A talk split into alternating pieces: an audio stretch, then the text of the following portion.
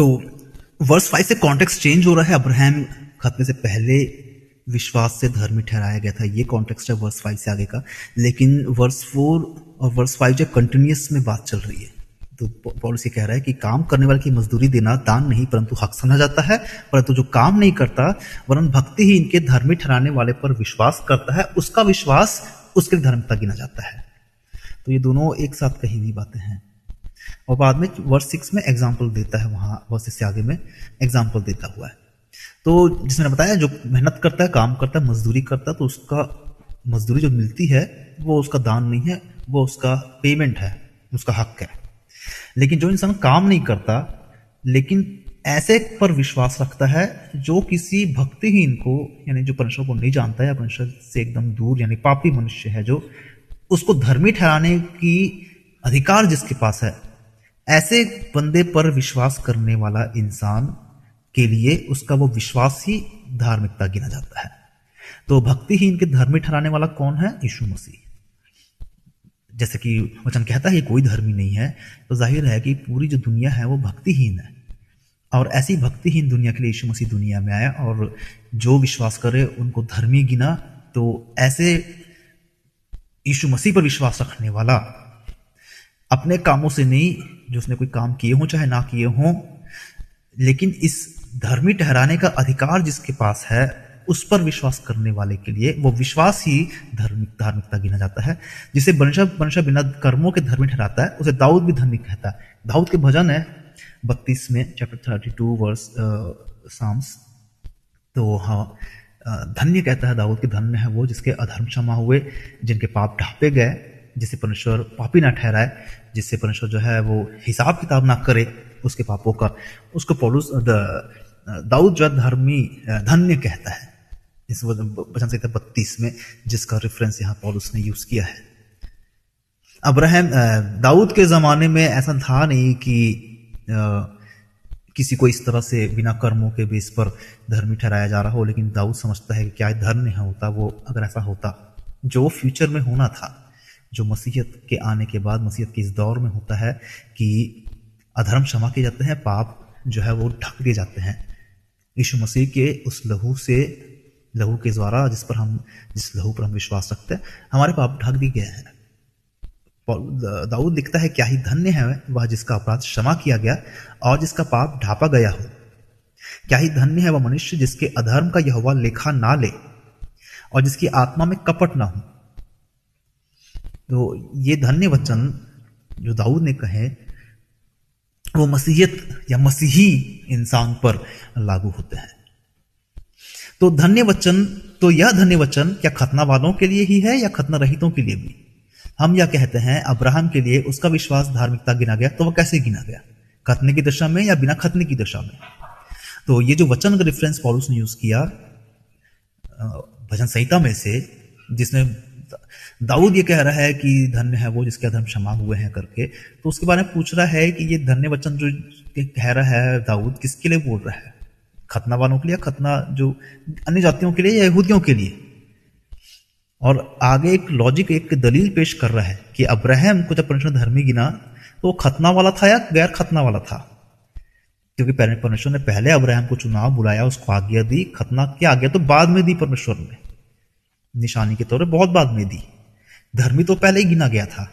तो धर्मी गिनाने, जब उसको परमेश्वर ने धर्मी गिना तो उस वक्त से खतने के परफॉर्मेंस के बेस पे नहीं गिना या किसी और बेस पे नहीं गिना, धर्मी गिन लेने के बाद उसको आज्ञा मिली थी खतना की। तो इस तरह से ये वचन जिसके अधर्म क्षमा हुए, पाप ढापे गए, वो साबित होता है कि वो सिर्फ व्यवस्था वालों की तक के लिए नहीं बल्कि सभी के लिए, जैसे क्योंकि अब्राहम भी किसी व्यवस्था में नहीं था, और तब तो खतने की व्यवस्था शुरू होती है कि एक यहूदी इंसान की जिंदगी में व्यवस्था की शुरुआत होती है 8वें दिन, जब वो पैदा होता है, जब उसका खतना होता है, वहीं से वो व्यवस्था के अंदर आ जाता है 8वें दिन में जब उसका खतना होता है, क्योंकि व्यवस्था वाचा की, जो पुरानी वाचा की निशानी थी वो खतना। तो अब्राहम का एग्जाम्पल देते हुए पॉलुस बता रहा है कि अब्राहम जब परमेश्वर ने धर्मी गिना तो व्यवस्था के बेस पे नहीं गिना था या खतने के बेस पे नहीं गिना था, बिना खतने की दशा में गिना था। और उसने 11 वचन, और उसने खतने का चिन्ह पाया कि उस विश्वास की धार्मिकता पर छाप हो जाए जो उसने बिना खतने की दशा में रखा था, जिससे वह उन सब का पिता ठहरे जो बिना खतने की दशा में विश्वास करते हैं, ताकि वे भी धर्मी ठहरे। तो जब अब्राहम परमेश्वर धर्मी गिना तो उसके खतने के बेस पे नहीं गिना, उसके विश्वास के बेस पे धर्मी गिना, और उसी के विश्वास के बेस पर ही परमेश्वर ने उसके साथ वाचा बांधी, और उस विश्वास के बेस पे बांधी गई वाचा की निशानी खतना थी, ना कि खतना के बेस पर उसको धर्मी गिना गया था। और इस तरह से आने वाली पीढ़ियों में, यानी कि मसीहत में भी जो लोग धर्मी गिने जाते हैं तो वो किसी खतने के बेस पे धर्मी नहीं गिने जाते, विश्वास के ही बेस पे धर्मी गिने जाते हैं। जैसे कि अब्राहम भी, जो यहूदी नहीं था, जो किसी व्यवस्था के अंडर नहीं था, लेकिन सिर्फ विश्वास के बेस पे धर्मी गिना गया था। उसी तरह से हम भी जब मन फिराव करते हैं, सच्चा पश्चाताप करते हैं, तो परमेश्वर हमें अपनी संतान के रूप में एक्सेप्ट कर लेता है, जो हमारे किसी काम या हमारे किसी दूसरे चीज़ों पर डिपेंड नहीं होता कि इस वजह से हमको परमेश्वर ने एक्सेप्ट किया है, सिर्फ विश्वास के बेस पे होता है। तो इस तरह से धर्मी गिने जाना खतने पर नहीं डिपेंड करता, धर्मी गिने जाना व्यवस्था पर नहीं डिपेंड करता। इसलिए एक मसीही के लिए व्यवस्था की बातों को सिखाना और उसको फॉलो करने कहने का पॉइंट नहीं बनता। ये मेन पॉइंट है जो पौलुस रोम के कलीसिया के जो वहाँ के पास्टर्स वगैरह थे उनको समझाना चाह रहा है, कि जिस तरह से वहाँ की शिक्षा बना के दे रहे थे लोगों को, कि लोगों को अब मसीहत में आया है तो पहले यहूदियों की पूरी रवायत को पूरा करना हो, यानी खतना वगैरह, ये पॉइंट से समझा रहा है उनको। आगे पढ़ते हैं, और उन खतना किए हुओं का पिता हो, जो ना केवल खतना किए हुए हैं परंतु हमारे पिता अब्राहम के उस विश्वास के पथ पर भी चलते हैं जो उसने बिन खतना की दशा में किया था। यहूदी लोग जो अब्राहम की संतान माने जाते हैं वो भी उसी विश्वास के, जो अब्राहम ने किया था खतने से पहले विश्वास, उसी विश्वास के बेस पे ये कौम बना, जैसे परमेश्वर ने वादा किया था अब्राहम से। और आज हर एक ऐसा इंसान जिसको परमेश्वर अब्राहम की ही तरह रैंडमली चुनता है और उसको अपने राज्य के लिए जब पुकार लगाता है, आवाज़ देता है, कॉलिंग जब उसकी होती है, तो वो भी उसी तरह से अब्राहम के टाइप वो भी धर्मी गिना जाता है। इस बेस पर नहीं कि उसका जात पात क्या था, या फिर उसके बाप दादे कौन थे, या उसने ऐसे कौन कौन से अच्छे काम किए हैं, या कितना बड़ा इंसान है वो, इस तरह के किसी भी बेस पर नहीं, सिर्फ विश्वास के बेस पे। तो अब्राहम पहला था और अब आप सब हैं, क्योंकि यह प्रतिज्ञा, वर्ष 13 में, क्योंकि यह प्रतिज्ञा कि वह जगत का वारिस होगा ना अब्राहम को ना उसके वंश को व्यवस्था के द्वारा दी गई थी, परंतु विश्वास की धर्मिकता के द्वारा दी गई थी। जब परमेश्वर ने अब्राहम से वाचा बना, प्रतिज्ञा दिया कि तेरे से मैं एक बहुत सारे राष्ट्र का पिता तू कहलाएगा, तो वो व्यवस्था के बेस पर नहीं बनाया कि अब्राहम ने व्यवस्था को अच्छे से फॉलो किया तो परमेश्वर ने खुश हुआ और कहा कि तेरे से, तेरे एक बच्चा नहीं, मैं तेरे एक बच्चा क्या पूरा राष्ट्र, कई सारे राष्ट्रों का पिता बनाऊंगा, उस बेस पर नहीं तय किया था, विश्वास के बेस पर तय किया था।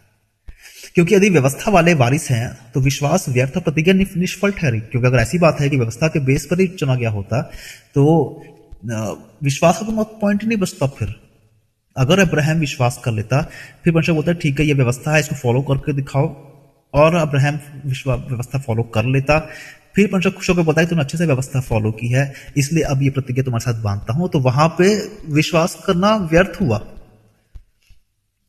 है ना। तो वो उसके बेस पे नहीं किया था परमेश्वर ने, सिर्फ उसके विश्वास के बेस पे प्रतिज्ञा बनाई थी, ना कि उसके किसी परफॉर्मेंस के बेस पे।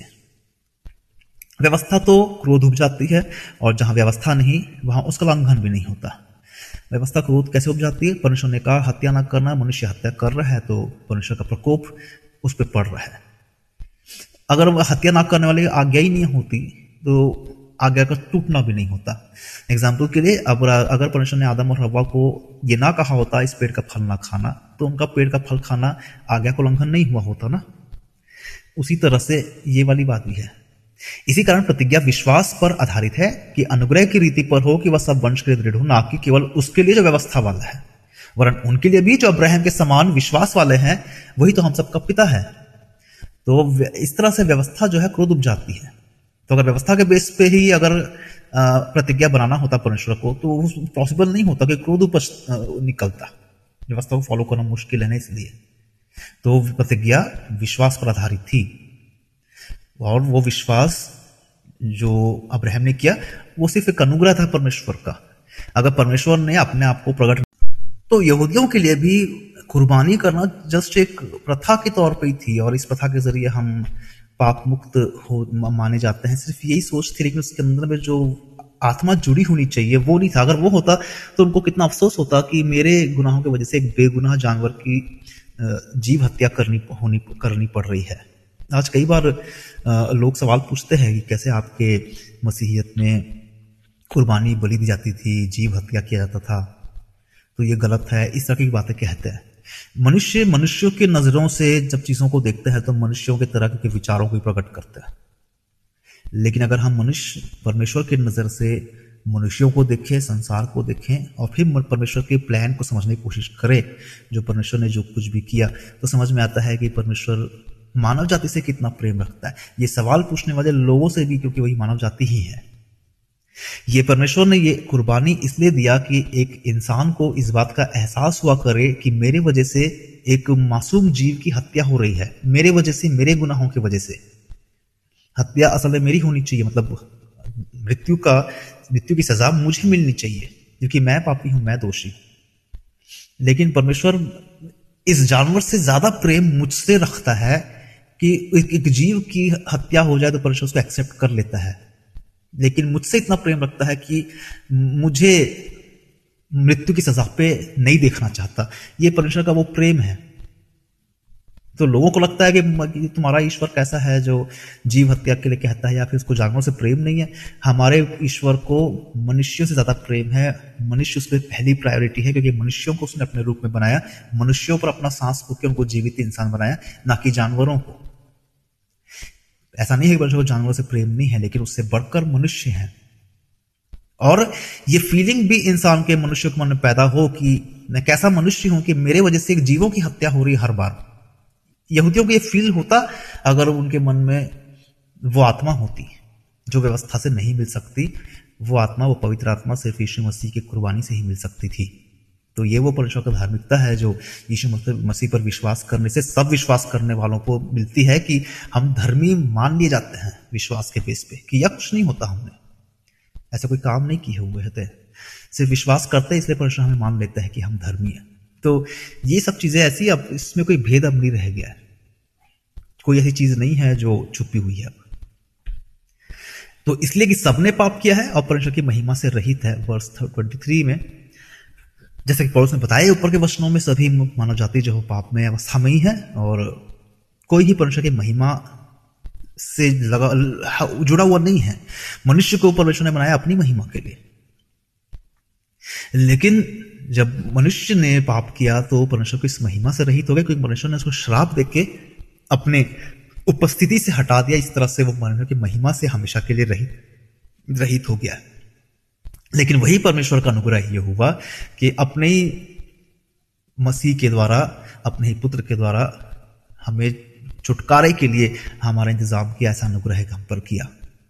और हम सेतमेत धर्मित है। सेतमेत का मतलब था फ्री ऑफ कॉस्ट, मुफ्त में, मतलब जहां पे हमने कुछ किया नहीं, इसके बदले में कुछ दिया जा रहा हो।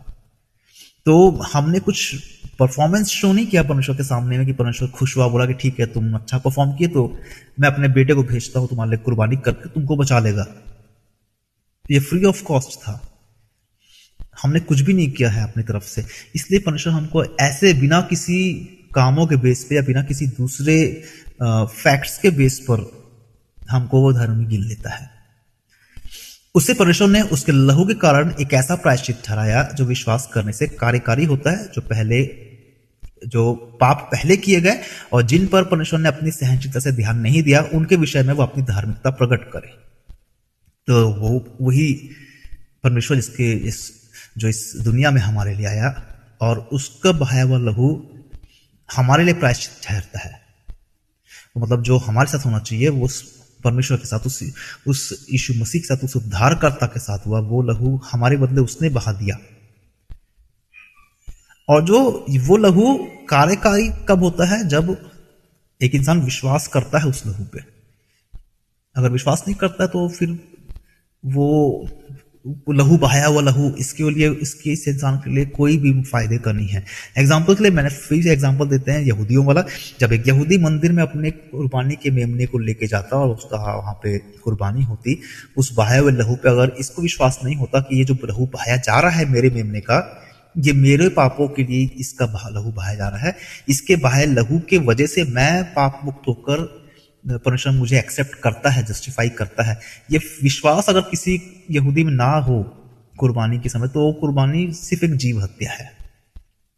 तो विश्वास का होना तभी भी जरूरी था, सच्चा विश्वास का होना, सच्ची श्रद्धा, सच्चे आस्था का होना तभी भी जरूरी था और अभी भी जरूरी है। अभी क्या है कि हमको हर बार जानवर कुर्बान करने की जरूरत नहीं है, अब सिर्फ परमेश्वर ही इंसान के रूप में दुनिया में आके हमारे बदले में एक बार कुर्बान हुआ कि उस लहू पर जो आज से 2000 साल पहले बहाया गया, लेकिन अभी अभी हर प्रकार विश्वास करता है कोई इंसान तो परमेश्वर उस बहाए हुए लहू को हमारा प्रायश्चित एक्सेप्ट कर लेता है, क्योंकि उस पर विश्वास हमारा है करके। लेकिन ये तभी होगा जब विश्वास हम करेंगे ना, विश्वास नहीं करेंगे तो वो कार्यकारी नहीं हुआ है ना, वो एग्जीक्यूटेबल नहीं हुआ बहाया हुआ लहू। हमारा विश्वास उसमें होना चाहिए तभी हमारे लिए वो एग्जीक्यूटेबल है। परमेश्वर तो अपना काम किया है, लेकिन अगर कोई इंसान नहीं मानता कि ये लहू मेरे प्रायश्चित है तो कैसे हो सकता है ऐसा। तो इसलिए कहता है कि उस परमेश्वर ने उसके लहू के कारण एक ऐसा प्रायश्चित चढ़ाया जो विश्वास करने से कार्यकारी होता है कि जो पाप पहले किए गए जिन पर परमेश्वर ने अपनी सहनशीलता से ध्यान नहीं दिया उनके विषय में वह अपनी धार्मिकता प्रकट करे। तो अब तक परमेश्वर एक, चाहे हम यहूदियों की बात यहाँ पौलुस कर रहा है, तो यहूदी लोग जब तक भी व्यवस्था की अधीनता में थे उनका काम चलता रहा और परमेश्वर उनको बर्दाश्त करता रहा, जहाँ जरूरत पड़ी सजा दिया उनको, इसलिए कि जब उद्धार करता है तो वो लोग हमेशा के लिए इस प्रथा से मुक्त होकर एक ही बार में यीशु मसीह के जरिए और अपने विश्वास के जरिए उस लहू के द्वारा प्रायश्चित हासिल करें और छुटकारा मिले उनको। लेकिन ऐसा हुआ नहीं। वहीं अगर आज कोई मसीही है और अब मसीही बनता है तो उसने तो पहले पाप में जीवन जी रहा था और अब अगर वो मन फिराव करता है तो यही बात उस पर भी लागू होती है कि जब उसने मन फिराव किया, जब उसने मसीह को जाना, तो जो पाप उसने पहले अब तक किए वो सबको परमेश्वर मान छोड़ देता है और ये मुक्त कर देता है, इस इंसान को दोष मुक्त कर देता है। वरन इसी समय उसकी धार्मिकता प्रकट हो जिससे वह आप ही धर्मी ठहरे और जो यीशु पर विश्वास करे उसका भी धर्मी ठहराने वाला हो। परमेश्वर आप धर्मी ठहरे मतलब कि एक परमेश्वर अपने प्रेम को जब प्रकट करता है मनुष्य के ऊपर में, परमेश्वर को कोई आवश्यकता नहीं है अपने आप को धर्मी प्रूफ करने की। लेकिन जब परमेश्वर अपने प्रेम को इस तरह से प्रकट करता है अपने यीशु मसीह के जरिए मतलब, तो उसमें परमेश्वर का वो प्योर प्रेम, शुद्ध प्रेम जिसमें कोई मिलावट नहीं, जिसमें कोई दूसरी मंशा नहीं है, ऐसा प्रेम जिसको अगापे कहा जाता है ग्रीक लैंग्वेज में, जो शुद्ध प्रेम हो, जो कुछ मांगता ना हो उस प्रेम के बदले। जैसा कि पहला कुरिन्थियों चैप्टर 13 verse 1 में पौलुस ने प्रेम की जो परिभाषा बताई है वो अगापे प्रेम है। और वो प्रेम जो परमेश्वर प्रकट करता है कि अपने खुद के पुत्र को मनुष्य के रूप में दुनिया में भेजकर उसे कुर्बानी कराना, ये परमेश्वर अपने आप में कितना प्रेमी, धर्मी पर्सनालिटी है ये हम समझ पाते हैं। इस तरह से अपनी धार्मिकता प्रकट करता है प्रभु कि अपने वादे के अनुसार, अपने वाचा के अनुसार मनुष्यों का निवारण करने का रास्ता जो उसने बनाया उसको सक्सेसफुली कंप्लीट करके भी हमारे सामने प्रकट किया। और उसी विश्वास के द्वारा हम सब लोग को धर्मी ठहराया। तो घमंड करना कहाँ रहा? वर्स 27 पौलुस कहता है उसकी तो जगह ही नहीं है। कौन सी व्यवस्था के कारण से? क्या कर्मों की व्यवस्था से? तो किस पॉइंट पे घमंड करे? ये जो अनुग्रह का पूरा स्कीम है वो परमेश्वर के ही तरफ से, परमेश्वर ने अपनी ही तरफ से किया। मनुष्यों के पार्ट में ऐसा कुछ भी नहीं है कि ये परफॉर्मेंस बेस्ड हो और हमको उद्धार मिला हो। तो ऐसी कोई पॉइंट ही नहीं है किसी का घमंड करना कि मैं तो मसीह परिवार में पैदा हुआ हूँ, या तो मैं बचपन से बाइबल पढ़ता हूँ, या कई लोग कहते हैं मैं 3 बार बाइबल पढ़ चुका हूँ, या तो मैं व्यवस्था को जानता हूँ। ऐसी कोई भी घमंड के लिए जगह नहीं बचती है, क्योंकि किसी इंसान का मसीह परिवार में पैदा होना हो, किसी इंसान का बाइबल पढ़ना हो, परमेश्वर को जानना हो, तो ये सब चीज़ें उसके परफॉर्मेंस पे नहीं बेस गिनी जाती कि जिसके बेस पे वो परमेश्वर ने उसको धर्मी गिना हुआ है। तो किसी ऐसे कोई काम नहीं होते इंसान के, ना तो अपने खुद के, ना तो व्यवस्था को फुलफिल करने के, जिसके बेस पे कोई इंसान घमंड कर सके। इसलिए हम इस परिणाम पर पहुंचते हैं कि मनुष्य व्यवस्थाएं कामों के बिना विश्वास के द्वारा धर्मी ठहरता है। वर्ष 28 में पौलुस कहता है तो व्यवस्था कामों से धर्मी अगर नहीं गिना सकता, और जो अनुग्रह है वो अनुग्रह में कहीं पर भी इंसान को, परंतु क्या जाने किसी भले मनुष्य के लिए कोई मरने का धैर्य दिखाए। भला मनुष्य मतलब जो धर्मी नहीं गिना गया, तो धर्मी नहीं है लेकिन सही ठीक है, क्रिमिनल नहीं है, इस टाइप का मनुष्य। तो ऐसा कोई है जो ये हिम्मत रखे कि मैं इसके, मतलब बात से कितनी सी है पॉइंट्स पॉलिसी कहने का यही है कि परमेश्वर हम लोगों के लिए जो अधर्मी थे, हम अधर्मी मनुष्यों के लिए मरा है, जबकि कोई इंसान ऐसा नहीं होता जो दूसरों के लिए प्राण देने को तैयार हो। यीशु मसीह ने खुद भी ये कहा था कि सच्चा मित्र अपने मित्रों के प्राण देता है, और यीशु मसीह ने ये बात प्रूफ करके दिखाई, उन्होंने हम सभी के लिए प्राण दिया। तो परंतु परमेश्वर हम पर अपने प्रेम की भलाई इस रीति से प्रकट करता है कि जब हम पापी ही थे तभी मसीह हमारे लिए मरा।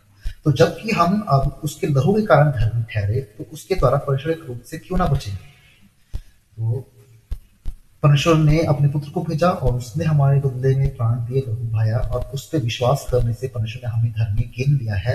जब धर्मी गिन लिया है तो वही परमेश्वर उसी धर्मी गिने जाने की वजह से जो हमने उसके पुत्र के बहाए हुए लहू पे विश्वास किया था, तो उसके वजह से परमेश्वर हमारा अपने न्याय, परमेश्वर के न्याय से हम कैसे नहीं बच पाएंगे।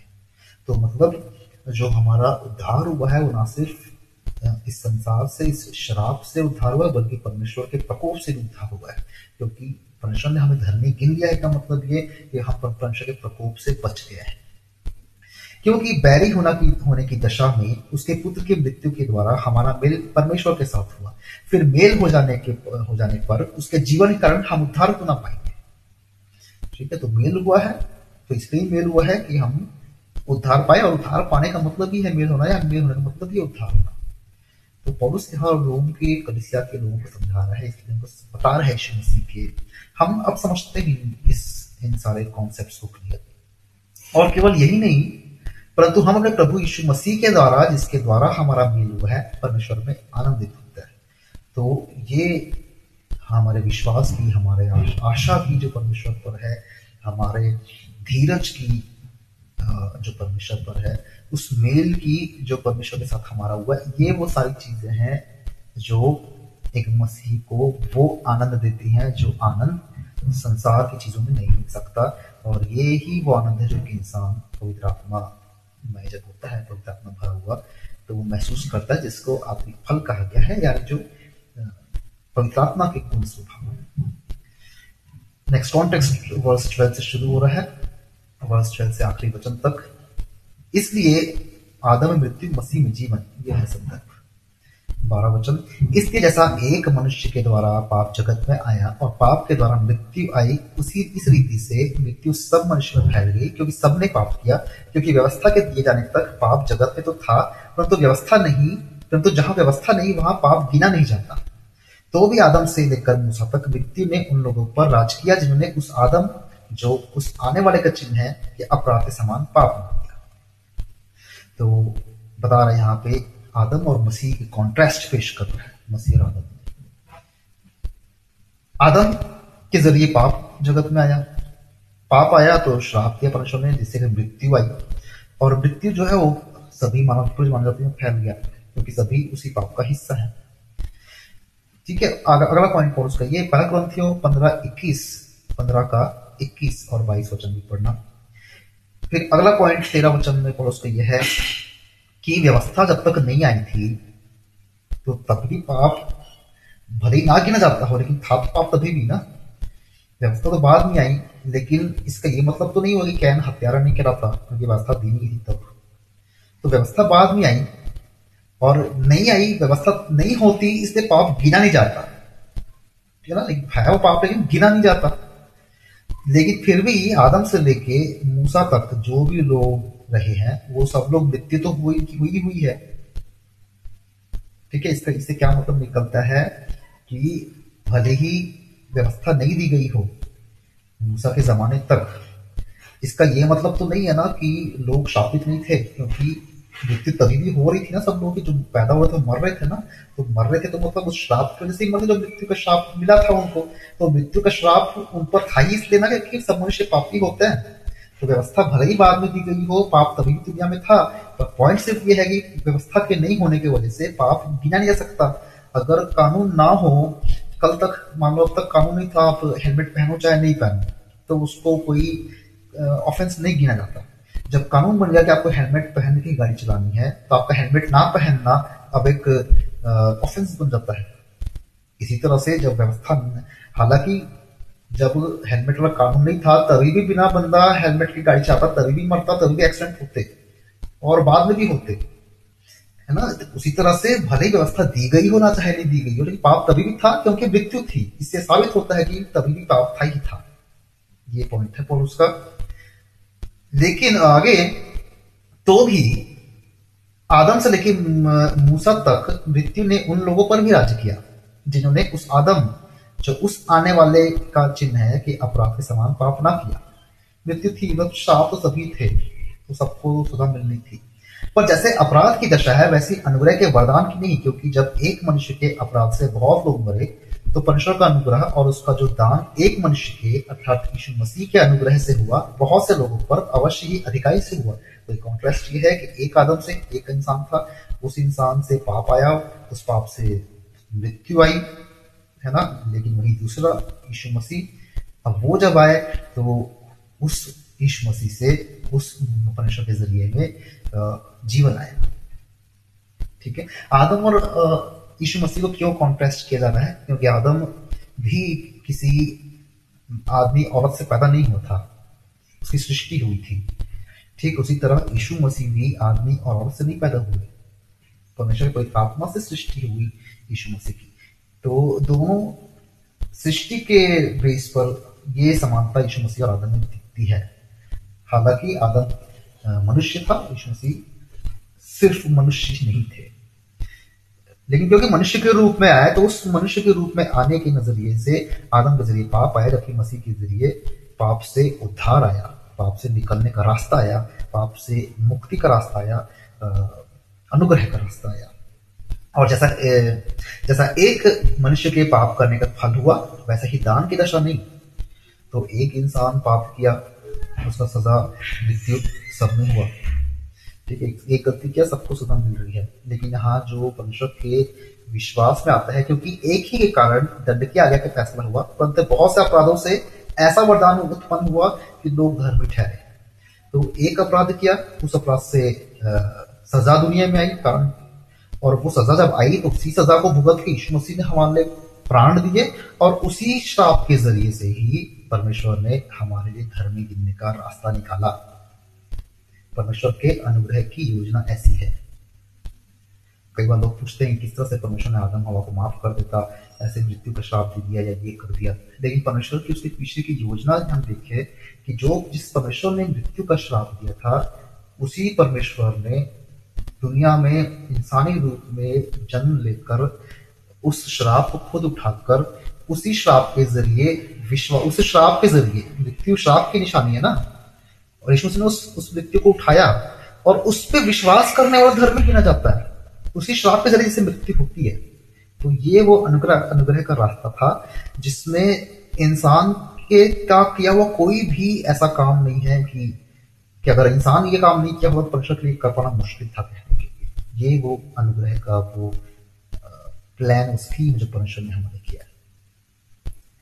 तो जब एक मनुष्य के अपराध के कारण मृत्यु ने उस एक ही के द्वारा राज किया, तो जो लोग अनुग्रह और धर्म के वरदान बहुतायत से पाते हैं वे एक मनुष्य के अर्थात यीशु मसीह के द्वारा अवश्य अनंत जीवन राज करेंगे। जैसे आदम एक इंसान था, उसके द्वारा पूरे सब लोग पापी ठहराए गए, तो वैसे यीशु मसीह भी एक ही मनुष्य थे जो मनुष्य रूप में आए मतलब, और उस पर विश्वास करने से जरूर हम उस अनंत जीवन के वारिस होंगे। जैसा कि आदम के संतान लोग मृत्यु के वारिस है, वैसे यीशु मसीह से नया आत्मिक जन्म पाए हुए लोग यीशु मसीह के इस महिमा के, उस अनंत जीवन के, उस अनंत राज्य के हिस्सेदार हैं, उसके हकदार हैं। इसलिए 18 वचन, जैसा एक अपराध सब मनुष्यों के लिए दंड की आज्ञा का कारण हुआ, वैसे ही एक धार्मिकता का काम भी सब मनुष्यों के लिए जीवन के निमित्त धर्मी ठहराए जाने का कारण हुआ। आदम अपराध किया, यीशु मसीह अपराधों के लिए, हमारे अपराधों के लिए कुर्बानी दिए। आदम के काम जो थे वो पाप वाले काम थे, यीशु मसीह के काम धार्मिकता का काम हुआ, और उस धार्मिकता के काम पे जिस पे हम विश्वास करते हैं तो उसके जरिए उस हम भी धर्मी गिने जाते हैं और उस अनंत जीवन को पाते हैं जो कि आदम में खो गया था जीवन। क्योंकि जैसा एक मनुष्य के आज्ञा ना मानने से बहुत